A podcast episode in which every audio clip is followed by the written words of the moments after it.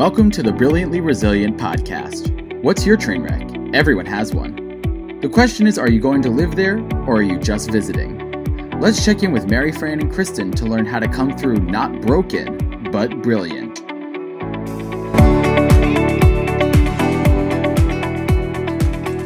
Hey, everybody, welcome to another episode of Brilliantly Resilient Live. And before we jump into the really cool stuff that we're going to bring you today, we have a super important message for you. Did you hear that Brilliantly Resilient, the book, is out in the world and it landed on the top 100 bestsellers list? That's where it debuted. We're so excited. Go get it at Amazon.com. Uh, search Brilliantly Resilient and you'll see it in Kindle and paperback. Enjoy. Hey, everybody. Welcome back to another episode of Brilliantly Resilient Live. I am Mary Fran Bontempo. This is my buddy and partner in crime, Kristen Smedley. And today we have a really cool, interesting guest. This is a friend introduced to us by our good buddy, Chip Baker. Andrea Bittner is, now wait, I want to read this because I want to read this and get it all right. She, well, she's a proud mom. Yay, two beautiful daughters, English language teacher, reading specialist, literacy coach, mentor, and the first time author of Take Me Home. Um, I'm going to let her get into her story and, and tell you all about her. So, Andrea, welcome and thanks for joining us. Thank you. Thanks for having me. We're, we're excited to have you here. So, the reason that I really want to get into this is people who are learning a second language, there's this sort of automatic if you're the native and you speak the language there's there's a, there's a bit of a dismissal i think when when we're seeing people who are you know uh, struggling with the language. And and a lot of americans are you know it's english. Why doesn't everybody speak english? You know that's just what you're supposed to do. But the humanity that you can bring to this knowing firsthand what these uh, kids and you're dealing with kids for the most part um, go through is is really something that we all need to keep in mind. So tell us a little bit about your background, and then I want to get into Take Me Home. Sure.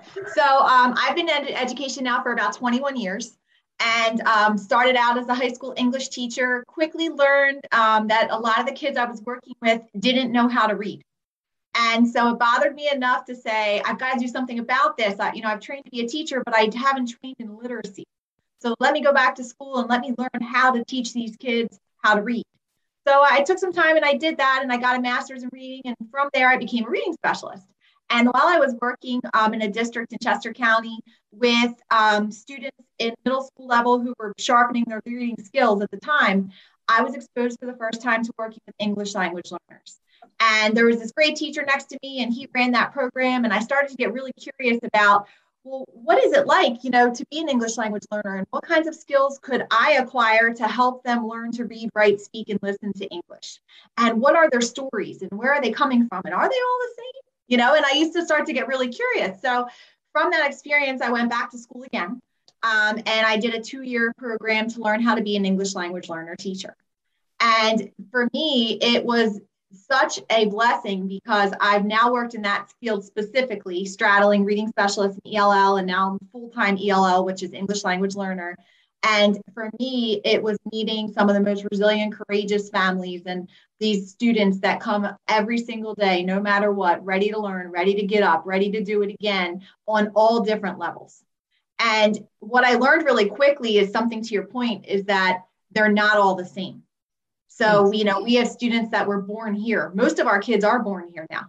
We have, that are just bilingual kids walking in the door in kindergarten that spent five years with mommy and daddy and separate family members who were listening and speaking to a different language, and then English is their first go when they've come into school. You know, we have kids that were adopted. We have kids that were exchange students. We have kids who lived in their country for five or 10 years while mom and dad came and set up shop and brought them later. Um, you know, we have kids who cross the border. We have kids who um, waited for a visa forever and then finally got that opportunity and came with everybody. You know, so every situation is different. We have kids that were in formal schooling. So when they came, their roots were really strong in their first language, or kids that had never been to school or a completely different school system who we had to start within square one. So I learned really quickly that that assumption piece is really important because assume nothing until you start to ask a lot of questions. Um, oh, okay, so I'm taking notes. That's the first one. Assume nothing until you start yeah. to ask a lot of questions. I love that. That's yeah. awesome. Yeah, just get curious. You know, get get really curious. For you know what's interesting, Andrea, as I'm hearing you talk, this is what I want to point out to our listeners. When you listen with a lens of brilliantly resilient, you hear things differently than than uh, not listening with that lens. And you know, I'm betting a lot of people, probably almost all of our listeners, are hearing, "Oh, their, their parents came over first and they were back home and oh my goodness and, and had school here. All these different things sound like insurmountable challenges that they're way behind everybody else. But but here and, it, and i know that it comes from raising two blind kids and and the stuff that mary fran's been through and how we've done this process of brilliantly resilient. Listening with that lens i'm hearing oh my gosh, there's no entitlement there. Like they probably embrace the educational opportunity that they have. And it must be, as much as they have all the struggles too and the challenges with what they're bringing to the table, as a former teacher, you know, I'm thinking that must be amazing to have kids coming into a room that that really want to get this and have had the struggles to get there and appreciate it more so than some other kids might. Do you agree? They do. They do. And what takes them a while to really embrace is that the idea that they're learning a second language is an asset and not a handicap. Because when they first come onto the scene, whether it be their parents or their, you know, their children that we're working with, their parents have done their very best, whether it be to be born here and give them an opportunity to be here or to come later any way you look at it, their parents have done their very best to give them an education that maybe they didn't have for free, by the way because mm-hmm. they're elementary and middle and high school students. And so while their parents are out working and picking up the skills they need in the workplace to provide for them, they are their hope in, in, our district, particularly to transform their family into an even better life than they've had before. And so, you know, it's our job to, to enable them to have all the resources and all the supports and all the learning they can have to be able to do that. And, you know, one thing I've noticed, you know, in the last couple weeks with conversations with these parents is their first question for us? Is is my child doing their very best?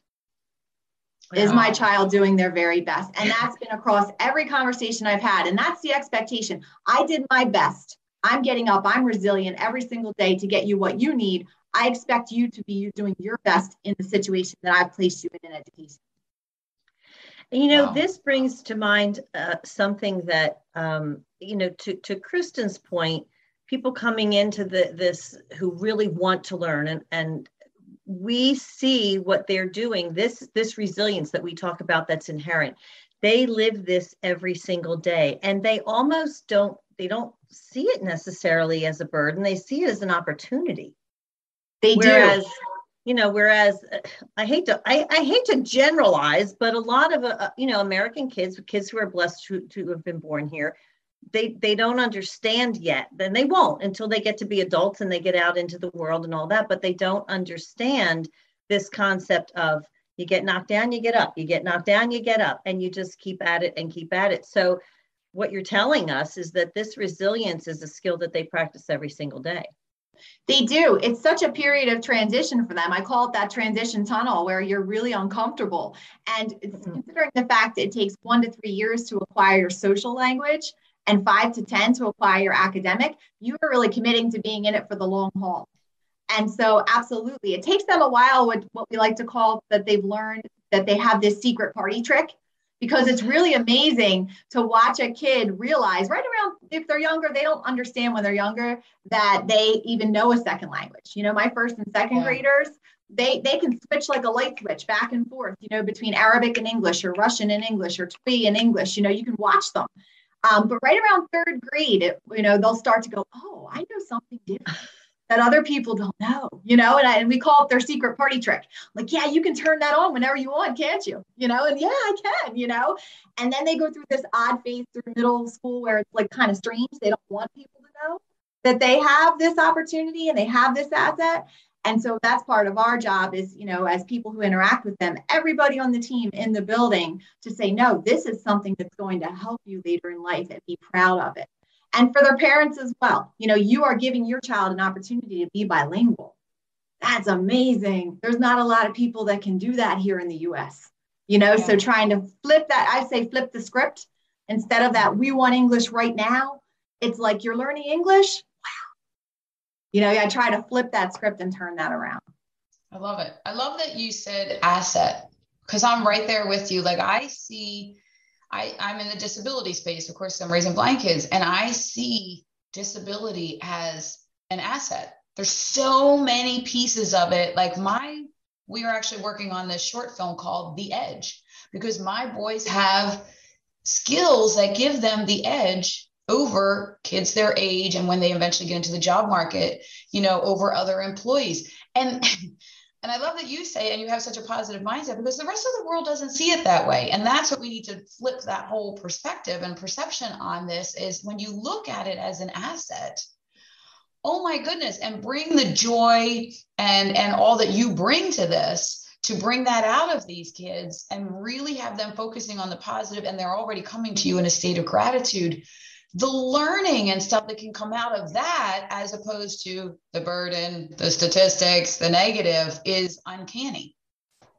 It absolutely is yes. And, and you're right they have this innate appreciation for it from a very early age. And no matter what time they're coming into the school experience here their families have instilled that in them from a very early age. And so really what it comes down to is is building a team around them now that will respect accept and admire them for the where the place that they are in and and have a plan. You know that used to be a big mantra in our ell family is what's your plan? You know you were brought here for a reason or you were born here and your parents expect your best. So what are we going to do about that? You know staying in the, in this one place or going back to your country where they brought you from is not an option anymore. So what is your plan to move forward with that? And we used to really celebrate that idea as they worked through high school Hmm. I love the idea that you you talk about this support network because we're big on the tribe over here. I mean, that is we both found out very early in our in our struggles and in our crises that we didn't know what the heck we were doing. So we had to call in the experts and you know, you are serving as that in that one capacity but it goes beyond that because then those people get to know you those experts get to know you they they get to know your families as you do and they get to know um, the personalities of the kids involved and that support network is so valuable and and not only in the moment but i know these kids carry this with them as they move forward whether they're your current students or not they do. And you're right. That support network is essential to their success. Uh, it's always that we before me mentality. And, you know, how are we as a team? We are stronger together going to build a net for this family or for these students, any students really, you know, and, and any and any people anywhere. You know, how can you surround yourself with the support system that you need or surround yourself with people who can help you find the resources you need so that you can propel yourself forward to reach your goals. And that was something that we really felt built within our EL program was that support network and, and those teams of teachers who were ready to learn and to work together and fail together, right? And get up again and try something else. Yeah. Um, because you know there are plenty of times we've done that too, and that's how we've been learning. But we were better together. I love that. So I want to switch to the book now. I want to talk about I want to talk about Take Me Home, um, okay. which it, I want you to tell us what this is about, but clearly it is about your experience with these students. And you you you mentioned that there were 11 kids, I think it was in particular that that you focused on in the book. So tell us about that. Yes. So Take Me Home is a true story. It's based on the experiences of these former students uh, that I worked with for a period of about six or seven years. And um, I worked with one particular family, the Lopez family, and I happened to be honored to teach all of their children. There were seven oh, of wow. them. And, oh my and they were, yes, so they were connected via cousins or aunts or uncles. They were all part of the same family, and they were all boys, and there was one girl, and her name her name was Nancy. And so I had been working in the EL you know field for quite a while, and got the opportunity to work with this particular family. And they were all from the uh, country of Salvador, which I've had the opportunity to visit a few times and do some work down there with the school. So I was really familiar with the dynamics of the family. And so I was teaching one day, and there were some helicopters flying overhead. And I thought we, my school is in an area where we have a lot of train tracks. And I thought, oh, all right, I hope everything's okay. Like there's some helicopters today. That's kind of strange. And I kept teaching. And about an hour later, my principal came down to get me to tell me that uh, one of my students in this family had been hit by the train. and Oh, um, gosh. and so Nancy uh, had been hit and and killed by the train. Oh my and- God. Oh gosh. So um, I was immediately in shock and but knew that we had to spring into action. We had this huge EL family at the time. In addition to this family, there were about 40 students I was working with from all over the world with all those different experiences we talked about. And that experience really shook the core of all the kids and all the families and, and the, the community that we had built. So one of the biggest challenges of that day, in addition to what had happened, was that there were no translators around in the area on the local forces to help the family understand what had happened to one of their children because no one there spoke a different language. You're kidding. And- And it was a really tough time. And so the family was brought to the train tracks and they were calling all of their different children to figure out who was there. And Oh so God. once they had determined a few hours later they were able to get a translator to come um, they had determined that nancy had been killed. Um, she didn't see the train. She we, we worked with the, the police force for the weeks following to go through everything. And um, in the video you can see she's walking along the right side and the inside part of the track. For some reason she didn't choose to use the overpass. And so she was clipped from behind by the acela. And she had some headphones on. And so for the for it was a pretty traumatic experience for everyone involved. And so we worked with the family, we worked with the government, we we worked with navigating the funeral process because mom and dad are um, working in the city. Dad's a pastor, mom is wonderful, working in the church as well, and they weren't sure how to navigate this process of, of burying their daughter. And so I spent the next few weeks working with them, planning the funeral. Uh, Like I said, contacting government officials to look at the visa process to see if we could get her brother to come, which they ended up denying. And so going through those that tumultuous time and watching that community embrace her parents and every day showing up with food, with comfort, with conversation to help them bury their daughter. And so once we went through that experience, um, I had to write this short poem at the time. And um, I decided to call it Take Me Home and it was a tribute to her her uh, crossing into the U.S. And so I read that at the funeral and worked with the kids, and I've maintained relationships with their parents and all these wonderful kids since then. And I kind of tucked it away. After the funeral, I continued to teach and had this on a piece of paper. And a few years later, I brought it out one day. I saw it and I thought, you know what? Maybe somebody somewhere could learn from this.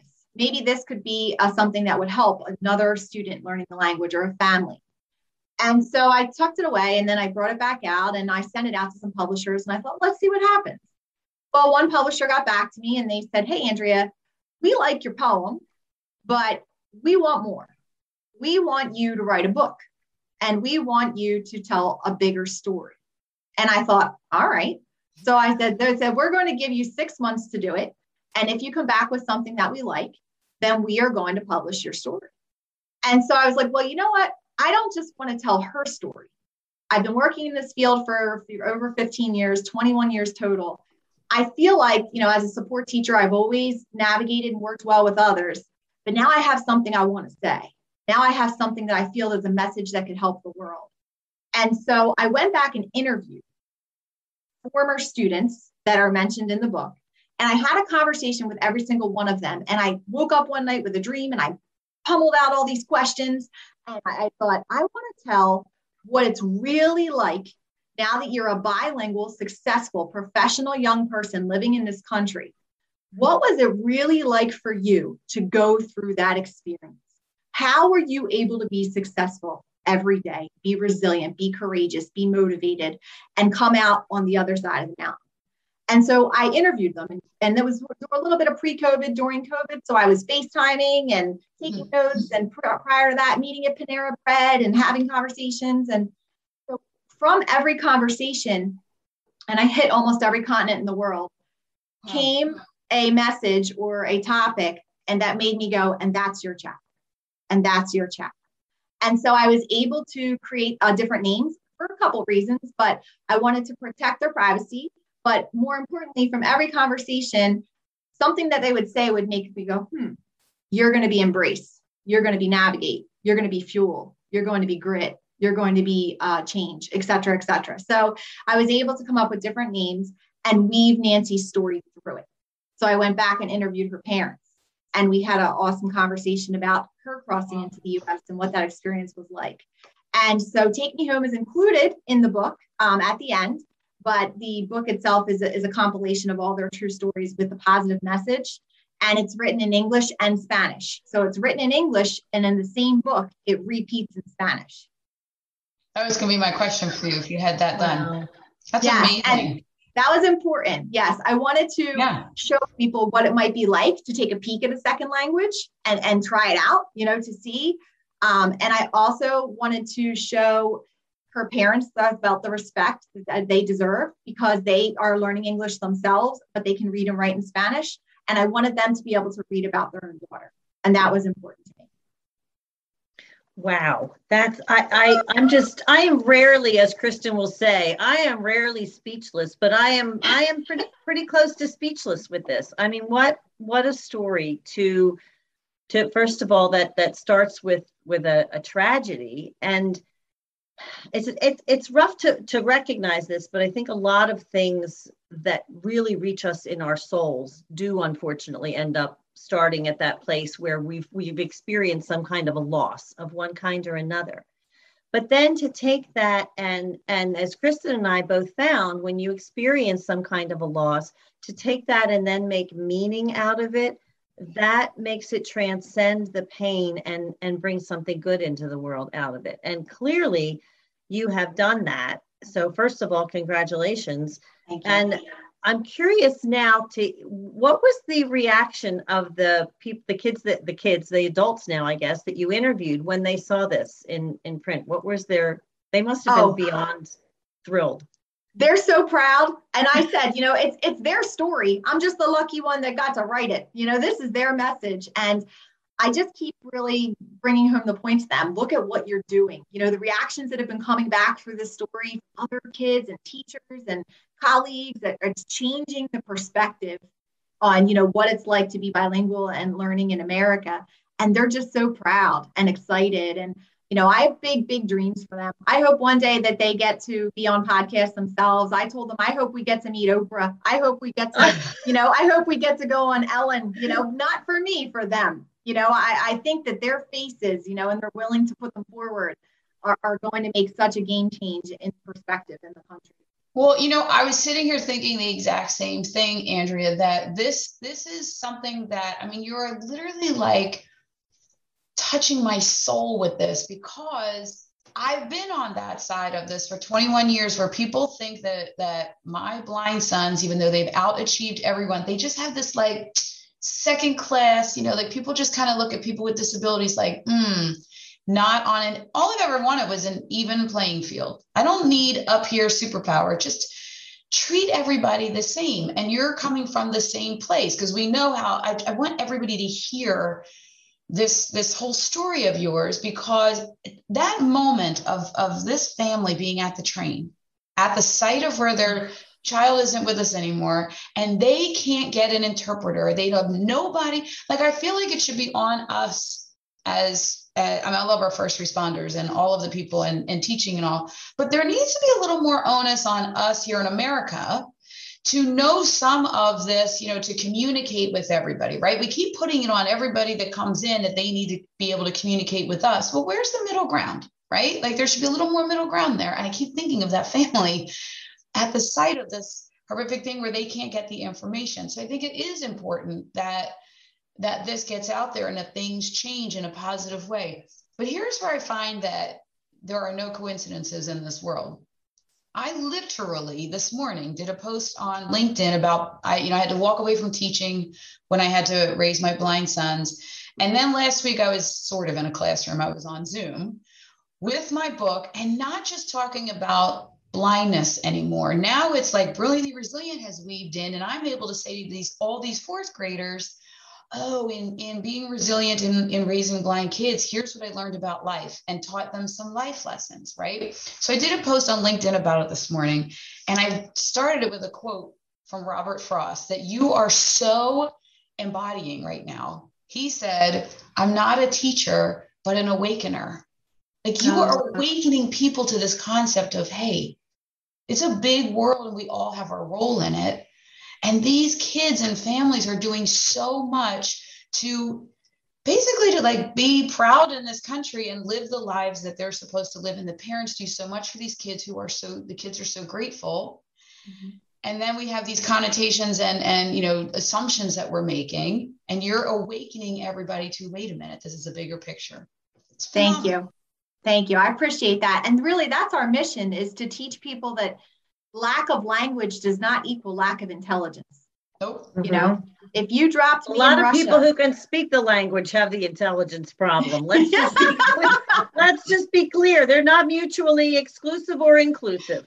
no, they're not. You know, they're not. And and it's the same idea with a disability. You know, a disability does not equal lack of ability. Right. You know, absolutely not. You know, and so I really do hope that people do awaken to that idea and and embrace it. And when they meet someone learning, uh, you know, a new language or learning anything new, you know, for the first time, give them the space that they need to feel respected, accepted, and admired about it until they're ready to be brave enough to, to try something else. We were, I mean, we were all first time learners. Every single one of us was a first time learner at virtually everything. You know nothing Literally. until you learn it. Yeah, I mean, you know nothing until you learn it. But here's what I love about, again, as Kristen said, you're so, you're hitting so many of our, our little brilliantly resilient points here by taking the stories of these individuals and pointing out to them, you know, your grit, your empathy, your embrace, your whatever the names are, you are highlighting their personal brilliance. Mm-hmm. And that's something that we don't often see ourselves. Some most times it takes some because it comes naturally to us. Mm-hmm. So most times it takes someone else who knows us or whatever to point that out to us and say, look, this is where you shine. So, you know, that was the gift that not only that you gave those individuals, but then also brought to the rest of the world to go, look, look at how this person did this in their life. And, and then that person, the reader, can look at it and go, hey, I've done that. So maybe that's a part of me too. Absolutely. And that, that connection piece is so important, you know, that people can connect with others who are doing what you want to do. And it's important that you try to find people and seek people out like that who can be your support system. I mean, if you think about it, is it Jim Rohn that said you are the average of the five people that you spend the most time with? You know, if you're if you're a little guy or, or a student in a building, you don't really get a choice about the five teachers you spend the most time with. So let's, you know, be aware as educators or, or in the business place, you know, if you're learning something new in a new line of work, let's be the people that are a solid, positive average for them to, to help rise them up and help them up and recognize that you can choose the people that you spend time with through reading through what you choose to put in yourself. You know those those the people that you should spend the most time with that can change. But if you pick people like yourself who tell stories that are inspirational and lift us up and teach us a lesson those can be the people that you spend the most time with too. So I can't thank you enough. We could talk to you probably for the next three hours because I, as I said, I'm rarely speechless, but I we could probably go on and on and on. But I really want people to know where they can find out more about you, support your work, and get um, get hold of Take Me Home. Well, thank you. Well, Take Me Home is available on many platforms. Uh, you can purchase it on Amazon. You can purchase it through Barnes and Noble. Um, my mom telephoned me. Apparently, it's online for Target. Didn't know that. Um, wow. and, and, I thought and, you were going to say you could call my mom. You could do that too. you could do that too. Um, and uh, yes, and through the publisher, Austin Macauley. Um, so there are various avenues you can access the book. It's available in English and Spanish as one copy. Uh, I saw that they put it in Spanish on the Kindle version. Um, and in addition to that, um, other there's other platforms. So uh, we are also on social media. We are on Instagram at Andrea Bittner Books, and same for Facebook. There's an Andrea Bittner book group and same for Twitter at Andrea Bittner Books. So we can follow our journey there. People have been posting their reflections, connections, questions. Uh, the students are starting to dive into the idea of doing some small speaking groups and some some ob- observations on their part uh, and what it might be like to continue to live here. And I'm just happy to support them. That's awesome. Well, you have to you have to let us know about that because we would love to have some of them on the on the show to talk to talk to us directly about their experiences. But you know, we happen to be recording this during Thanksgiving week, so I can't think of a mm. a better way to to you know go into this week at, with with this feeling of gratitude for you and the work that not only that you're doing for those people but for lifting up the rest of us and as kristen said awakening our consciousness to different ways of looking at people different ways of understanding and different ways of all being part of the same brilliantly resilient community so andrea thank you so much for joining us today. Thank you. Thank you for having me. This has been um, fun. it has been, and I'm going to let Kristen uh, take us out because she knows all the right stuff to say about us, and I always forget everything. well, thanks, Andrea, for being here. You really, I mean, you are like firing all of our teacher neurons here, and all of our gratitude, and um, and really awakening so many things. In uh, you've really opened my eyes to a lot of stuff. So I appreciate all of your work, and I wanted to also say I really appreciate the the publisher for saying yes to you and for pushing you to to do an even bigger um, project. So kudos to them. And for all of you that are still trying to figure out how to uncover your own brilliance um, and reset or rise wherever you're at in the continuum of living brilliantly resilient, go to brilliantlyresilient.net. We have all kinds of information there for you to download and get started on your journey. And while you're there, if you just blink three times, a magical window comes up. Add your email address, and every week you'll get a bit of brilliance from us to keep moving forward. Thanks, everybody.